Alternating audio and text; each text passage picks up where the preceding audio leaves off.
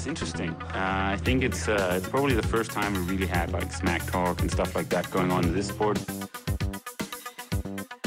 He's definitely been more successful here than me in, in Hawaii. But I've beaten him up many times, and he knows that when all the people aren't around him patting him on the back and he looks at himself in the mirror at night when there's no one else, he knows I'm the real deal. Some people talk and they never won Ironman in Hawaii, so I could talk. I won twice. So I wonder if the the royalties of Norway is watching. I, ho I hope they are. this... What an amazing performance! He hardly had the energy to get the words out there. He was oh screaming in delight. What a victory for Stornes! Blumenfeld has outrun Eden. But Eden doesn't seem too disappointed. It's a 1-2-3 for Norway. It's never happened before. Other such things, but incredible. For ja, 5-10 år siden, der var vi alle sammen bange for kineserne. Øh, vi var bange for, at øh, Danmark blev overhalet af kinesere, så vi øh, synes, at øh, vi er nødt til at tage os virkelig sammen. Det har der været en masse programmer om. Nu i øh, Triathlon Danmark er nu 2018, snart 19, så er det faktisk nordmændene, vi er allermest bange for. De ser ud som, de har overhalet os indenom. De vinder alle mulige steder, øh, senest i, i Bahrain, og også også på, på, på kort øh, OL-format øh, er de frygtelig dominerende. Øhm, så jeg har faktisk fået to, øh, kan man godt sige, eksperter. Den ene er faktisk nordmand, Lotte Miller i studiet, og så har jeg fået øh, Emma øh, til at besøge mig i Triorak i dag, så vi skal snakke lidt om øh, SDU, og vi skal tale lidt om øh, det norske landshold. Så øh, Emma, Helene og Lotte, velkommen til Trioraklet. Tak. Godt. Øh, vi er nødt til lige at nævne, øh, der tikker lige en nyhed ind, vi lige skal have med, før vi så lige kommer med en rigtig præsentation af jer. Øh, det er faktisk dig, Lotte, som øh, har modtaget et rigtig fint sponsorat af den norske øh, oliemilliardfond, øh, som er hoppet lige ned i din lomme og kan med til at hjælpe dig øh, frem mod OL i Tokyo som den første norske kvinde på, øh, på OL-landsholdet. Tillykke med det. Hvordan, øh, var det noget, du har set komme? Øh, prøv lige at fortælle lidt om det. Jo, tak. Um, nej, det var egentlig et, øh, et lille bidrag fra, fra Norseman Extreme. De, de, fleste som vet, eller som kjenner langdistanse, de forbinder jo Norge med, med Norseman. Og jeg, de har da vært veldig gode til å prøve å kombinere langdistanse og kortdistanse triatlon i Norge. Eh, og har da lagt til side penger som de legger da i et lille bidrag til uh, up and coming uh, kortdistansetriatleter. Så um, den prisen ble mottatt av Christian i Christian Blummenfelt i 2016. 2017 ble den tatt imot av Kasper Stornes, og i år så blir det meg. Ja. Så det er, liksom, det, det er en god del press på de der pengene som blir lagt i mine armer, men det er selvfølgelig det er megainspirerende. Jeg giver bare mere motivation til næste år, så det er mega fedt. Ja, det er super. Tillykke med det, øh, Lotte. Det er helt fantastisk. Skal, skal vi ikke lige prøve at lige, øh, øh, vi lige sætte lidt på ord, så folk de ved, altså folk de kender jo godt, øh, jeg tror de fleste godt ved, hvem I er, men man prøver lige at fortælle lidt om, øh, vi kan starte med dig, Emma, øh, lidt om, om dig selv og sådan dit forhold til, til SDU. Du er ikke landsholdsatlet, men øh, du øh, træner rigtig meget med SDU-folkene. Øh, ja, altså, øh, nej, jeg er absolut ikke en landsholdsatlet, øh, og jeg er heller ikke en del af tri-teamet. Det er jo bare sådan, at jeg er kæreste med Thomas, og vi bor sammen ude i Cortex, hvor at alle atleterne også bor. Så de er jo egentlig blevet mine rigtig gode venner alle sammen, så det er meget vigtigt, at jeg, altså, jeg er ikke en, en del af holdet, og jeg er ikke med til de officielle træninger. Det er mere, hvis at Lotte for eksempel spørger mig, Emma, kunne du tænke dig at tage med og løbe, eller vil du lige med over at cykle? Og, og så siger jeg jo selvfølgelig bare ja, fordi at det er jo bare hyggeligt at have selskab. Så det er egentlig min primære tilknytning til holdet, det er, at det er mine rigtig gode venner, øh, så jeg ses jo med dem på daglig basis, kan man sige. Ja. Øh, men ellers så, ja, så har jeg dyrket tri i knap to år, så det er meget nyt for mig stadig, men øh, jeg har lært rigtig meget ved at være sammen med nogle rigtig dygtige mennesker. Øh, ja, og så kommer jeg fra tidligere baggrund som elite golfspiller, øh, og der kan jeg faktisk også tage rigtig meget med over øh, i sporten. Øh, så ja. har du spillet sammen med Maja Stage, eller er hun før din generation? Hun er før min generation. ja, okay, vi skulle bare lige have den med. Det, det, det, det var sådan lidt. Øhm, Lotte, du, øh, du har jo boet i Danmark og trænet med STU øh, nogle, nogle år. Kan du lige prøve at fortælle om, øh, om, om øh, hvorfor du egentlig har valgt at, at komme og studere i, i Danmark, når det nu går så skide godt for nordmændene? Jo, um, jeg har da vært en del av det norske landsholdet siden, siden det blev opprettet, egentlig fra det var vel vinter 2010, hvor vi samlet en lille gjeng med vi var vel ti stykker, og av de ti stykkene så er det fire av oss som er en del av landsholdet i dag. Um, og det var bl.a. meg, Christian Blumfeldt, Gustav Iden, eh, Jørgen Gundersen, og året etterpå så kom Kasper Stornes inn. Um, men um, da kom jeg fra tidligere svømmebakgrunn, så jeg var elitesvømmer eh, og sprinter, så jeg hadde en god del fart i bassenget. men var, det var vel egentlig på det der stadiet hvor man blir lei av svømming og har, har lyst til å prøve noe nytt. Um, så jeg har vært en del av landsholdet siden 2010. Um, og flyttet til Danmark i 2016, efter 2016 fordi jeg hadde vært igjennom to år med utbrenthet i 2014, og så deretter i 2016. Um, og tenkte at det var på tide å prøve noe nytt. Um, så da ble Danmark et naturlig valg i og med at de hadde en god del kontakt med Dicte Christensen i 2016, fordi vi var i samme situasjon hvor vi hadde en drøm om å kunne kvalifisere til et OL i Rio, um, men hvor vi begge ble satt på sidelinjen og, um, og egentlig falt, fant mye selskap i hverandre og da tok jeg kontakt med Kasper og forklarte situasjonen min om at det var plutselig noe nytt, og han tok meg imot med åpne armer. Um, så da gikk, dro jeg til Danmark. Med, jeg hadde ingenting av forventninger, men virkelig, det har bare vært en megaopplevelse. Og de her to og et halvt årene, knappe to årene, de har vært så givende for meg som atlet. Den utviklingen jeg har hatt fra dag én, har vært utrolig. Så um, på mange måter så er det Mange spør meg hvorfor jeg har valgt å dra, liksom, flytte av gårde. Um, men det var det rette valget for meg der og da. Så kan vi alltid sette spørsmålstegn. Skal jeg tilbake til Norge? Skal jeg tilbake til det setupet? Måske en dag, men akkurat nå så går det riktig godt her, og da er det også ja. dumt å dra fra noe som man ja. virkelig godt kan like. Og det skal lige med, at du har jo været atlet siden du var 16 år, er det korrekt? Øh, jo. Ja, og du er, hvor gammel er I dag, siger du? 22. 22, ja, så det, så det er altså sådan nogle år, du er ikke, øh, du, du, du har været, øh, du har været ilden i en, en del år. Øhm, kan vi ikke lige prøve at, at tale lidt omkring, hvordan den her danske struktur, den egentlig, altså det er sådan i, i grove træk, som jeg har forstået, det er det der med, at uddannelse er sindssygt vigtigt, så man har forsøgt at, og bygge det op omkring, at de fleste, eller jeg tror faktisk alle, de er i gang med en eller anden form for uddannelse. Prøv lige, prøv lige at fortælle om, øh, om sådan grundprincipperne, og hvordan en, en typisk dag øh, fungerer på, på SDU, sådan, øh, hvordan forløber en, en træningsdag og en træningsuge typisk øh, i det danske setup? Det, det som er med SDU, det er jo det, eller tre timer SDU, det er jo det at det er et samarbejde mellem det danske triathlonforbundet og Syddansk universitet, hvor hensikten er å, å kunne gi triatleter som egentlig har en livsstil som tilsier at det er svært å kunne studere samtidig som man skal være på topp. Um, kunne gi dem muligheten til å, å få en utdannelse. Um, og da er det sånn at vi, vi, prøver å tilrettelegge treningen på de tidspunkter som er nevnt for oss, uh, hvor vi kan få det mest ut av studiene og det meste ut av treningen. Um, nå kom jeg et par år inn Eh, etter at Tre timer SU hadde blitt etablert. Sånn at jeg kom inn i noen andre rutiner enn det de hadde originalt de tidligere årene. Men en typisk, typisk treningsuke vil være eh, svøm og løp formiddag eh, hver morgen. Sånn mandag, tirsdag. Eh, eller nei, vi, vi, har vel egentlig mandag mer rolig, og så har vi en intens svøm på mandag aften.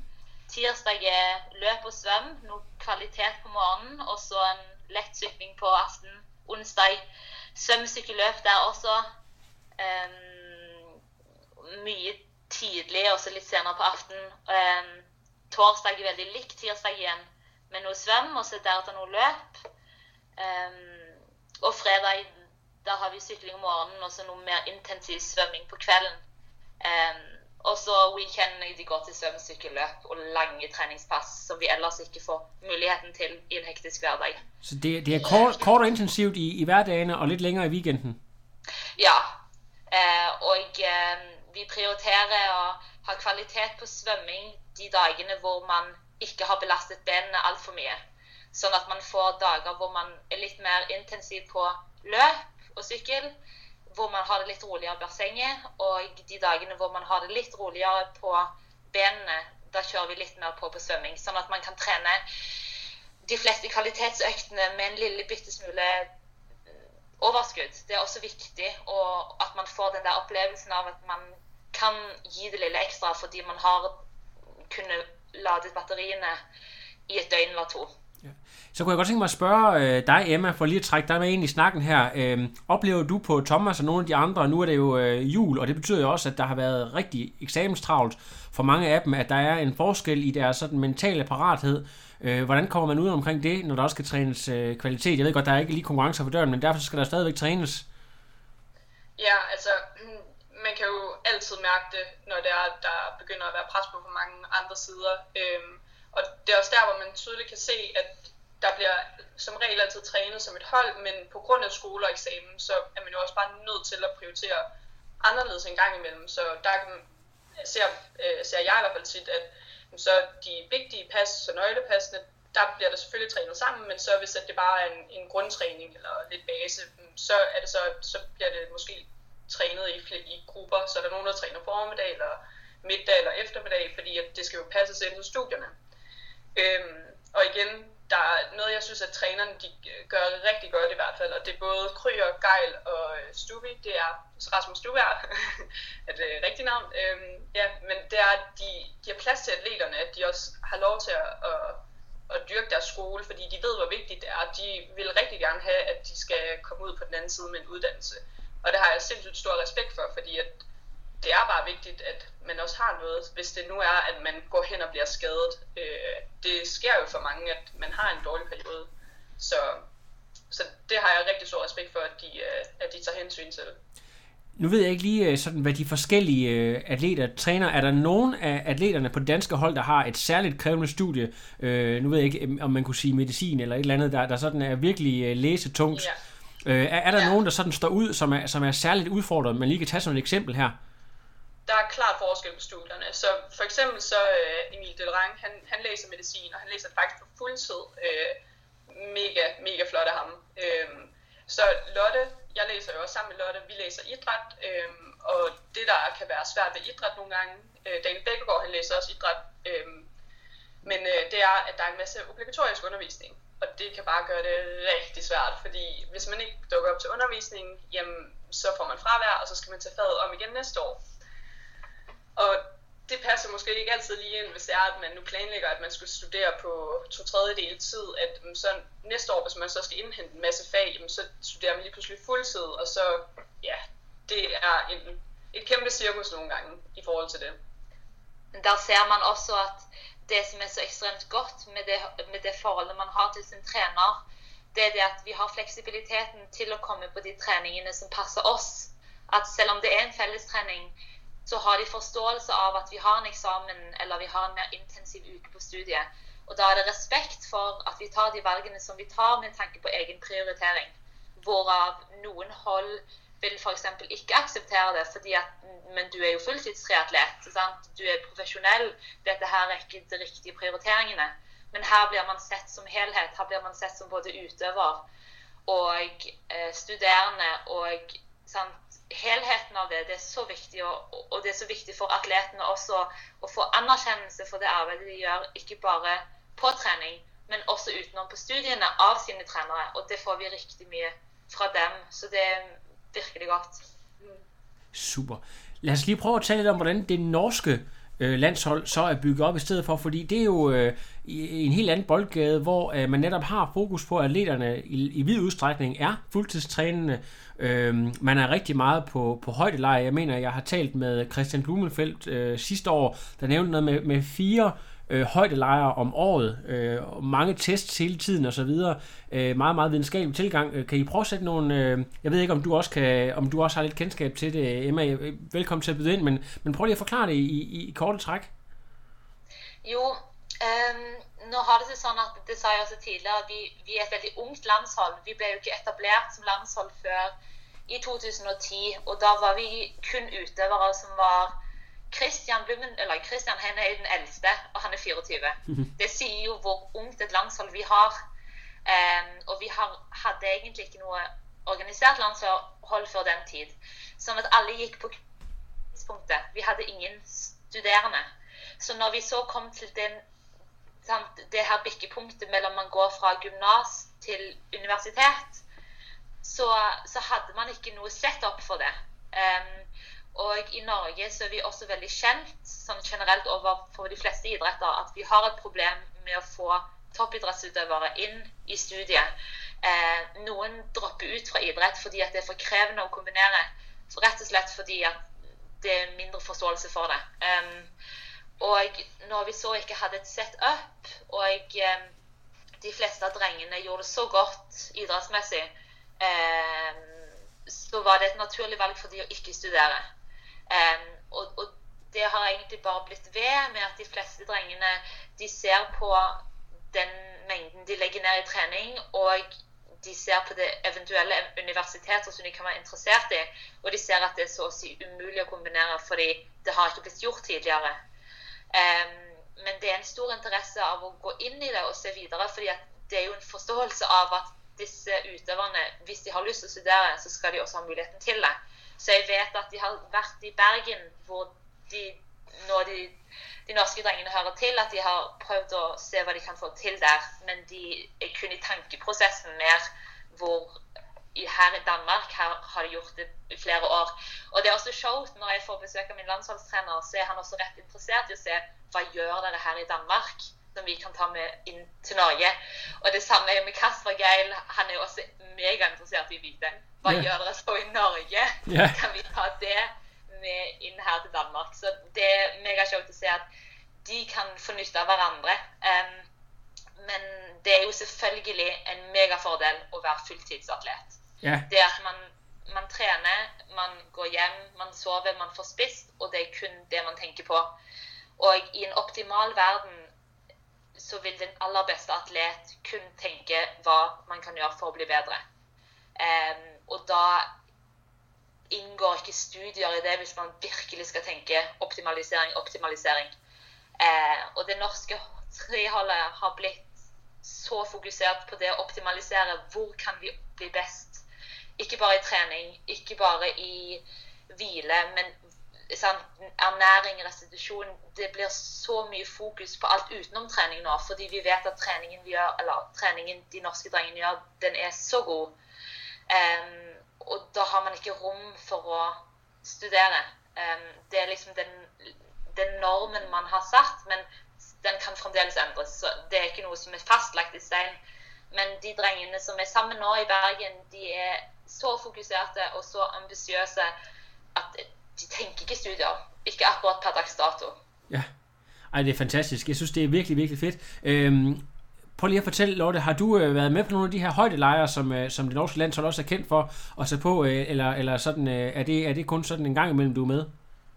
Eh, jo, nå, nå, hadde jeg en liten periode hvor jeg ikke var på høydelære sammen med dem fra 2015 og til dette efteråret. Eh, rett og slett fordi jeg hadde lyst til å, å, gi Danmark full, full tid. Har, det å dra av sted fire uker på leir her, fire uker på leir der, det ødelegger litt den røde tråden som jeg har gående her i Danmark. Um, sånn at det var et bevisst valg å ikke starte med høydetrening før nå, um, efteråret 2018.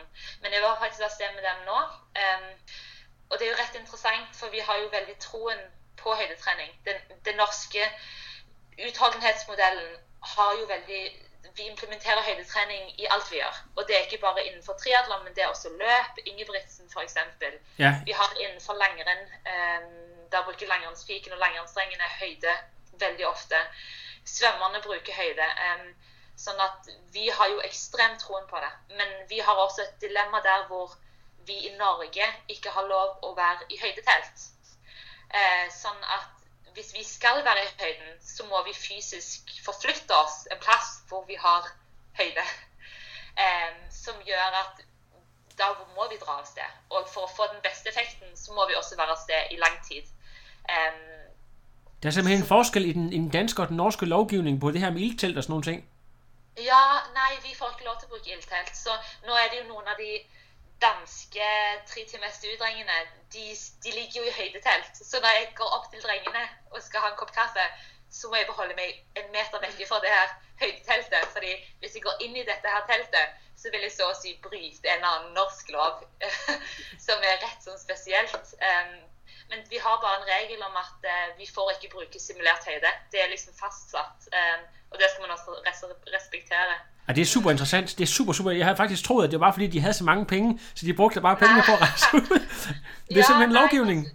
Ja, det havde jo også fett, hvis det havde været sådan. Men jeg mener, på mange måter så er det jo også mere ueffektivt, fordi man får mer reisedøgn. Man må forflytte seg fra sted til sted der det er høyde. Og det, det er også sånn Når man så drar av sted til høyden, så påvirker det jo ens hverdag. Sant? Man kan ikke studere. Man kan ikke liksom gjøre sine hverdagslige rutiner fordi man må være et annet sted i fire uker. Så på mange måter så er det også man blir litt misunnelig på de som bare kan sove i et høydetelt og få den samme effekten, måske. Eh, for det kan ikke vi. Ja, det var godt. Øh, lad os lige prøve at tale lidt omkring øh, om, om, om stammen, altså det vil sige trænere og, og, og folk omkring det danske landshold. Emma, kan du ikke lige prøve at, at nævne, altså vi Geil og Stubær kender vi jo, øh, selv lidt om, om, hvordan de arbejder, deres roller, og, og også om der er andre, vi ikke lige øh, ved omkring holdet.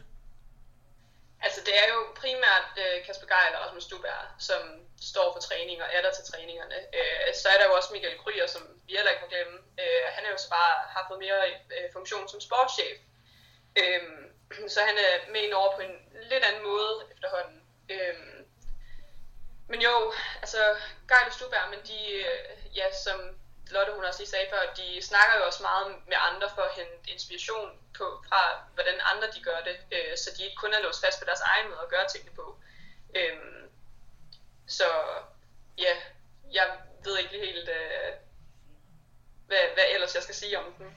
Vi har, um, vi har både Rasmus og Kasper. Vi har jeg er litt usikker på hvor mange atleter vi er totalt på tre timer, men vi er fordelt i hvert fall utover. Noen har Rasmus som trener, og noen har Kasper som trener. Og Det tror jeg også er et bevisst valg med å se hvilke type atleter passer best med hvilken type trener. Um, sånn at um, vi har en løpende dialog hvor vi har en dialog med, med begge trenerne, men f.eks. jeg har en mm, større knytt, tilknytning til Kasper Geil enn det f.eks. Um, ehm, Miki har. For Miki har uh, Rasmus ja. som sin hovedtrener. Så da er den tette dialogen det mellom den primære treneren, og så ser vi hverandre sånn ja. løpende. Ja, på den måde. Ja, men så når træningen bliver lavet, det er lidt, at der kommer en ugeplan til hele holdet som en enhed, øh, og så især hen over vinteren, der er det meget den samme træning, at alle kører, fordi det bare primært er basetræning, men om sommeren øh, eller foråret, når det bliver lidt mere race-specifikt, så er de delt op i dem, som kører kort, og dem, som kører lang, så at alle de har, ligesom har en, en truppe, de lige kan træne med. Fordi det her med at træne sammen som et hold, det fungerer jo bare meget bedre, når det er, at man, man har nogen, som kan presse en, fordi det får man klart mere ud af, end hvis man altid bare ligger og træner selv. Jeg har lige et spørgsmål, øh, fordi når der, jeg har jo hørt tidligere, så har, har man talt om, at øh, SDU de åbner jo meget gerne op for input udefra, både i forhold til, til nye træningsmetoder og, og så videre, men også i forhold til atleter, der kommer og, og vil træne med SDU i en periode. Der er for eksempel dig, Lotte, men der er også Edda Hannesdottir, der kommer ned. Øh, men er det, er det et krav, at hvis man kommer som atlet udefra, at man også får en SDU-træner, eller kan det lade sig gøre at, at træne med, men have sin egen træner og få sin egen programmer et andet sted fra? Ja, det kan det faktisk godt. Øh, for eksempel øh, Christian Munk, øh, han har haft trænet med Gregers. Jeg er ret sikker på, at det gør han ikke længere. Så har vi også Niklas Nygaard. Han er heller ikke tilknyttet til nogle af trænerne. Så det, man kan godt være en del af tre timers uge, uden at være tilknyttet trænerne, men så er der så også bare forskel på, hvem der er en del af landsholdet, og hvem som bare er en del af teamet. Ja, okay. Godt, men øh, lad os lige prøve at gå over og tale lidt omkring øh, det norske landshold. De fleste, de kender jo Arild, øh, men, men er der, er der flere, flere end, øh, end ham, som, øh, som ligesom udgør øh, stammen til det norske landshold? Ja, vi har jo etter hvert som vi har fått mer og mer ressurser, så har vi også fått mer og mer tilgang til, til andre trenere og andre litt mer eh, øh, litt mer profesjonelle på sine områder. Og Arild er overordnet ansvarlig for drengenes program. Um, han kjenner jo også drengene ut inn, så han vet jo også hvordan han skal bygge opp programmene rundt hver enkelt dreng. Um, men vi har også fått inn Dette her har skjedd når jeg dro av sted. Vi har også fått inn en riktig god um, Jeg vet ikke helt hva jeg skal kalle ham. Vi kaller ham bare Labrotten, rett og slett. Uh, Olav Alexander Fø. The Lab Rat. Yeah. Ja. Eh, han er vanvittig god på det han holder på med. Og det er alt av forskning, eh, fysiologiske tiltak, høydetrening. Det er han som er ansvarlig for det, for det meste av, eh, av, det som skjer i laben når drengene blir testet. Eh, og han er alltid på utkikk etter å optimalisere. Han er en vanvittig person å være rundt. Man kan spørre millioner av spørsmål, og han har svaret på alle spørsmål. Eh, og hvis han ikke har svaret på en, så han, har han helt sikkert svaret en time senere. Det er garantert. Det er helt vanvittig.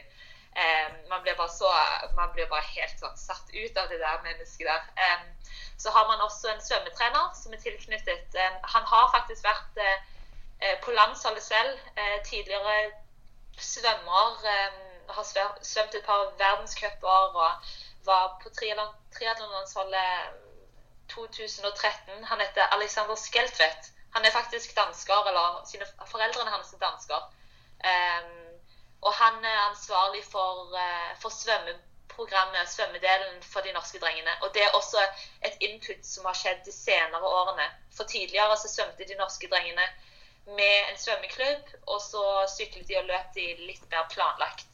Um, men nå har de prøvd å spesifisere sånn at svømmingen også er en del av en helhetlig, liksom, et helhetlig program, sånn at alt henger sammen. Uh, og det virker jo som at det har gitt resultat. Mm. Ja, det må man sige. Hold da op. Øh, men er der sådan... Øh, det, altså nu ved jeg ikke, om du øh, har noget at sige til det her, Emma, om du har noget kendskab til, noget kendskab til holdet, ud over det, du sådan har hørt og set? Øh, altså det danske? Eller ja, det, det, det, det norske, tænker jeg. Nå, nej, overhovedet ikke. Altså jeg har snakket med Lotte om det, og de ting, hun fortæller, det er jo, man kan jo godt mærke, at det er altså en helt anden verden, og man kan, jeg tror ikke rigtig, at man kan forstå det, hvis man ikke har oplevet det. Øhm, så det er også derfor, at når, når man læser på de sociale medier øh, efter for eksempel Bahrain, at så folk de begynder at sige alt muligt med, at øh, om, har de nu taget noget bestemt medicin, eller ah, kan det nu også passe, og ruten er for kort. Altså, jeg synes bare, at man skal bare tage det som det er, og så tro på, at de her drenge, de har bare dedikeret deres liv 100% til sporten, og de gør alt for at være perfekte. Og okay. den måde, de træner på, det er jo bare, det er jo en hel videnskab, det er ikke bare træning, det er jo, det er virkelig en livsstil. Så ja, det er mit kendskab til det, det jeg hører igennem Lotte. Og, skal, vi ikke bare lige, øh, skal vi ikke bare lige prøve at tale lidt om den lyserøde elefant i rummet? Fordi at, øh, jeg, jeg kom til, og jeg, jeg vågnede en morgen, og så så jeg det der resultat. Og så synes jeg, at det var meget fedt at lade det ud på, på min side, Trioraklet. Og så skal jeg ellers love for, at det fik sit eget liv fuldstændig. Yeah. Hvor, øh, hvor der var nogen, der skrev, altså prøv lige at, prøv lige at, at sætte et par ord på det. Øh, det her med, at, øh, at man straks begynder at tro, øh, at der er nogen, der laver resultater, så må der være et eller andet øh, uler i mosen, som vi siger på dansk. Hvad, ja. altså, prøv lige at, at sætte et på på det, hvad I tænker om det. Ja, altså, altså ikke, ikke så meget, hvad I tænker om det, men, men, men tænker om, om folks reaktion. Ja, jeg fulgte jo øh, med på hele, hele tråden og læste samtlige kommentarer og rystede på hovedet nogle gange og nikkede øh, anerkendende. Øhm, fordi at jeg var jo totalt enig med alle, som ligesom prøvede at forklare, at nordmændene har jo lavet en øh, eminent præstation, som nej, den er aldrig blevet lavet før, men jo, den er godkendt. Altså, de, de har jo gjort så meget og kæmpet så meget for at nå dertil.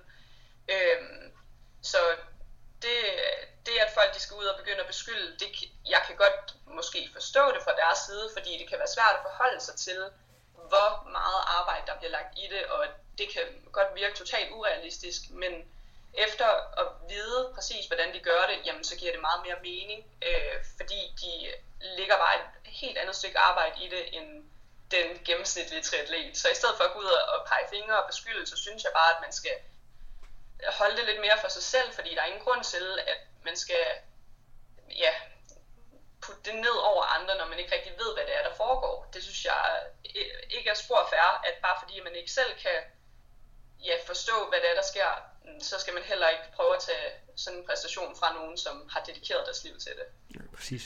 Jamen øh, lad os bare gå direkte. Jeg ved ikke om, Lotte, du skal også lige, nej undskyld, ja Lotte, du skal også lige have lov til at lige komme med en kommentar det, til det, hvis det, du har det, det, det, det første jeg tænker på, det er at et resultat, det er jo toppen av et isberg. Det, det er jo det man ser, men man ser, ja på sociale medier så ser man nok hvad man gør i træning og så videre, men, men man, man ser ikke hver dag, man ser ikke rutinene som blir gjort, man ser ikke den, den utviklingen som skjer fra dag til dag, og det teamarbeidet som ligger bak. Um, og det, Nå fikk jeg ikke sett denne diskusjonen på sosiale medier, men, men, jeg vet at det er en stor diskusjon rundt de norske drengene om hvordan de har fått de resultatene som de har fått. Um, og det er det også megashowt å sitte i den andre enden og vite at disse drengene de, det er ikke vanvittige resultat når man ser på det arbeidet som blir lagt ned det er bare en selvfølge når de gir så mye av seg selv, og de investerer så mye av sin tid, og de bruker de ressursene som de har til rådighet. Mm. Um, og um, på mange måter så kan man jo si at uh, hvis de får til et resultat som folk setter spørsmålstegn ved, ja, men da er de faen meg gode. Mm. Uh, fordi de gjør noe som ikke alle kan gjøre, uh, og da har man oppnådd noe. Um, men igjen, sant Når da disse menneskene som setter tvil ved det, hvis de da bare hadde forstått hva som ligger bak, så hadde de ikke satt spørsmålstegn ved det. Det er jeg 100 sikker ved. Ja, mm. fedt. Lad os lige prøve at så tage diskussionen lidt videre, og så tale omkring det her med, hvorfor øh, at det er, at, det, at vi lige nu ser, øh, at den norske model ser ud til at, at, at sådan have, have vist sig en lille smule mere effektiv end den danske, øh, altså nu og her og om der sådan kan være mulighed for, at det kan give bagslag på et tidspunkt. Du, du har for eksempel talt om, om udbrændthed, øh, øh, Lotte, altså hvis vi lige prøver at vende den en lille smule øh, sådan øh, nu, altså nu og her kontra, øh, hvordan det måske ser ud om fem år, og så måske også samtidig overveje, om SDU setup øh, bør øh, gentænkes, eller bare øh, småjusteres en lille smule? Det, det er svært. Den her diskussionen kan gå i alle mulige retninger. Også fordi man må se litt på hva, hva er den riktige retningen å gå. Hvorfor er det sånn at det å studere, hvorfor er det sånn at det er noe man må gjøre? Jeg tenker også det at Hvis man så blir så god som en atlet at man så kan leve av det, hvorfor er ikke det så den riktige retningen å gå? Sånn at man skal altså stille seg spørsmålet eh, hva vil man, og hva har man behov for som person? Eh, nå har vi en norm i samfunnet hvor det er rett viktig å få en utdannelse fordi ikke alle får det til å, å eh, leve som fulltidsatlet, og ikke alle får inn de, den økonomiske støtten som, som, de da, som, de da, kan leve av i senere tid. Men eh, den er svær. Ja, altså Det jeg tror i forhold til den danske model, det er at det er bare op til Dansk Triathlonforbund at, at sætte nogle rammer, fordi det handler jo om, at uddannelsessystemet det er skruet sammen på den måde, at man kan altså maks tage sin bachelor på fire år, hvis det er, at man skal have SU-støtte. Så der er jo et helt øh, økonomisk perspektiv også, der gør det til en kæmpe udfordring, fordi man kan ikke bare læse halvtid øh, eller under det, øh, som man er nødt til at lægge nogle timer i sit studie, for at man kan få den økonomiske støtte. Og triathlonsporten, det er jo ikke kendt for at være den sport, hvor man får flest penge, øh, især ikke med mindre, at man laver toppræstationer gang på gang på gang. Øh, så jeg tror bare, at det er lidt urealistisk at tro, at man bare kan lave hele modellen om, og så det bare kommer til at spille, fordi øh, som det er lige nu jo, så er det jo lidt, at du er nødt til at gå på kompromis med din træning, hvis du også skal have din uddannelse, fordi du kan ikke begge ting på samme tid. Det er jo det, der lykkes så godt for nordmændene, det er, at de har mulighed for, at så snart de er færdige med træning, så er du bare hjem og slappe af, så du kan være klar til den næste træning. Så det eneste, de skal tænke på, det er jo det her med at træne og spise og sove, så de har alle forudsætninger for, at kroppen den er klar til at performe gang på gang. Men når man har et studie eller et arbejde, og samtidig også skal tænke på økonomi hele tiden, fordi man skal jo også ud på træningslejre, eller man skal på rejser og til stævner, så har man bare for mange ydre faktorer, der påvirker ens restitution i hverdagen og ens tilstedeværelse i træningen. Øhm, så jeg har så meget respekt for det, som alle atleterne gør, og det er jo også inklusive Lotte, fordi at hun læser jo også studie. Øhm, så jeg synes, det, det er helt fantastisk det, som at, at de gør, og ja, som man skal gøre det på den ene eller den anden måde, det kommer jo lidt an på, hvordan man ser det, fordi en uddannelse, det er jo skide godt at have, det kan man jo altid bruge. Øhm, man kan sige, at det så, så skidt ikke at have en uddannelse for nordmændene, det kan tiden jo kun vise, fordi de lærer jo bare en masse andre ting, som de kan tage med sig som erfaring videre i livet. Ja, altså, øhm. det, er jo, det er jo noget med, at øh, andre lande, for eksempel Belgien eller øh, Østrig, ved jeg også, øh, flere forskellige øh, instanser, så er man ansat i politiet eller forsvaret eller et andet sted, hvor man altså er på kontrakt, men i realiteten fuldtidstræner. Øh, Jeg ved ikke, om, om øh, man på nogen måde kunne lave en, noget tilsvarende i, i Danmark, hvor man øh, ja, altså har, altså det er jo så udenom universitetet, men, men øh, er det fuldstændig urealistisk at lave sådan en model i Danmark, tror jeg? Jeg ved ikke, om det er urealistisk, men spørgsmålet er, om det er hensigtsmæssigt, fordi altså, øh, jeg kan da mærke på, på atleterne, at de vælger jo den uddannelse, de også synes er spændende, øh, og den de godt kunne tænke sig måske at arbejde videre med. Øh, så hvis det er, at man lige pludselig bliver tvunget til at skulle tage en bestemt uddannelse, det ved jeg ikke helt om, om det så vil være i den bedste interesse, men altså jo, helt sikkert, det ville være en mulighed, men ja, om, om det er den bedste løsning, det ved jeg ikke helt, om jeg vil være enig i, men øh, jeg kan godt se fordelen ved den, ja. helt sikkert. Emma, du nævner på et tidspunkt noget med nogle artikler, dem skal vi lige have på, på banen nu, i forhold til, at der er lavet noget forskning på, på det her område. Ja, eller altså det er fordi, at uh, Team Danmark, de uh, den her, uh, uddeler den her talentudviklingspris, uh, hvor der er tre, som er blevet nomineret fra Dansk Golfunion, uh, hvad hedder det, Badminton Danmark og Dansk Sejlunion. Øhm, og jeg synes, det var helt vildt interessant at læse, at øh, mange af de ting, som, som de kommer ind på, det netop op, omhandler det her med uddannelsessystemet og øh, det økonomiske perspektiv, hvor at, øh, de er også enige i, at jamen, økonomiske ressourcer, det er bare med til at gøre, at man kan talentudvikle. Fordi hvis man ikke kan gå hele hjertet ind til en sport, så har man heller ikke de samme forudsætninger for at dygtiggøre sig. Øhm, og det samme, øh, hvis det er, at man skal bruge alt for meget tid på uddannelse, så har det også bare en, effekt på, ja, på ens øh, udvikling inden for en sport. Øhm, så det synes jeg var helt vildt interessant at læse, fordi at selvom det her det omhandler andre sportsgrene end triathlon, så er der jo klart en overførbarhed. Og jeg synes endda, at det er endnu vigtigere med triathlon, fordi det jeg oplevede som golfspiller, det var, at jeg kunne jo sagtens lige tage ud på golfbanen, og så lige træne noget teknik i to timer, uden det påvirkede øh, mig ja, negativt i forhold til min restitution. Det kan man ikke bare lige i triathlon. Du kan ikke bare lige tage ud og løbe to timer, og så blive lidt bedre teknisk, fordi så mister du bare restitutionen, og det bliver, nedbryder jo bare kroppen i stedet for at slappe af. Så triathlon er faktisk en sindssygt svær sport at få til at passe ind i øh, forskellige modeller, fordi der er så mange træningstimer og så lidt mulighed for restitution. Øh, og det er så altafgørende, fordi at det er så hård form for træning. Øh, så ja, det er altså bundærligt, så er det sgu bare en kæmpe udfordring øh, at få det til at hænge sammen med økonomi og uddannelse og optimal træning. Ja. Nu kommer jeg til at tænke på, det er sådan, at øh, dansk teaterens største navn, i hvert fald på kort distance, Andreas Schilling, han øh, forlod jo øh, Tri SDU her tidligere på året. Er det, øh, er det bare en naturlig udvikling, at der kommer, der skal ny input til, ligesom du også har, har gjort, Lotte, altså sådan, har brug for miljøskifte, eller er det lidt, øh, kan man sige, en lille for lille erklæring, at, at det største navn øh, vokser ud af systemet, øh, også måske i forhold til at sådan kunne, øh, kunne hente noget økonomi ind til, at, at man ligesom har det, det sikre OL-kort, der ikke træner der længere?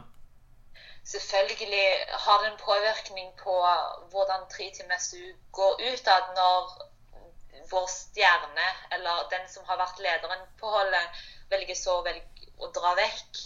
Det, det skal man jo ikke skjule. Um, men samtidig så var det også et veldig naturlig valg for Andreas, fordi man søker jo alltid etter å bli bedre. Um, og når man så går et år og ikke ser den utviklingen som man, man vet man har inne, og som man måske ikke har fått ut, så må man spørre seg selv kan, er dette her tiltak som kan gjøres det stedet jeg er nå, eller er dette tiltak som må gjøres et annet sted? Og jeg tror at Andreas Nå skal jeg ikke snakke helt 100% for ham, men ut ifra mine egne erfaringer så har man alltid godt av å prøve noe nytt. Um, og Andreas har vært i Danmark siden dag én han begynte å satse triatlon. Og han har vært i det samme miljøet. Og det å være på topp hele tiden og aldri måske bli utfordret ut av sin komfortsone av andre atleter, det, det, kan man bli litt sånn Det kan føre til at man kommer på stedet hvil, at man ikke får utvikle seg på samme måte. Og da har man så godt av å komme ut og få prøvd noen nye ting. Eh, trene på en annen måte, møte nye atleter, få nye input. Så jeg tror at Andreas får riktig godt av det. Eh, han kommer jo til å være i Danmark en god del for det om. Nå er han i Boulder. Eh, han var i Boulder i tre uker i eh, november og kom tilbake nå i desember. Og han blir vel i Danmark nå til, eh, til februar. Så han kommer til å være i Danmark, men han kommer til å følge et litt annet program. Så jeg tror det er bare en bekreftelse på at det hadde ingenting med teamet å gjøre sosialt, fordi han kan riktig godt like å være sammen med oss andre atleter. og Man kan se at han har det riktig godt her. Men det er det å, å få utfordre selv på treningen og prøve en annen metode. Eh, og det var et naturlig valg for ham. Og det var også et veldig naturlig valg for Kasper å gi slipp på Andreas. For han vil jo kunne Andreas sitt beste.